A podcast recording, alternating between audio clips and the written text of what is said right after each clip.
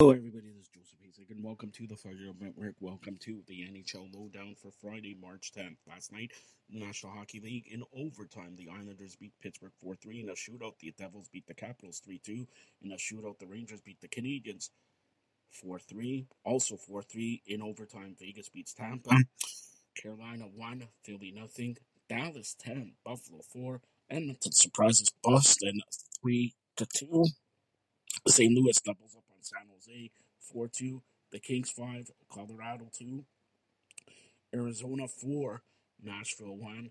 And Ottawa beats Seattle 5 4. Tonight, only two matchups 7 p.m. Chicago and Florida, 9 p.m. Anaheim and Calgary.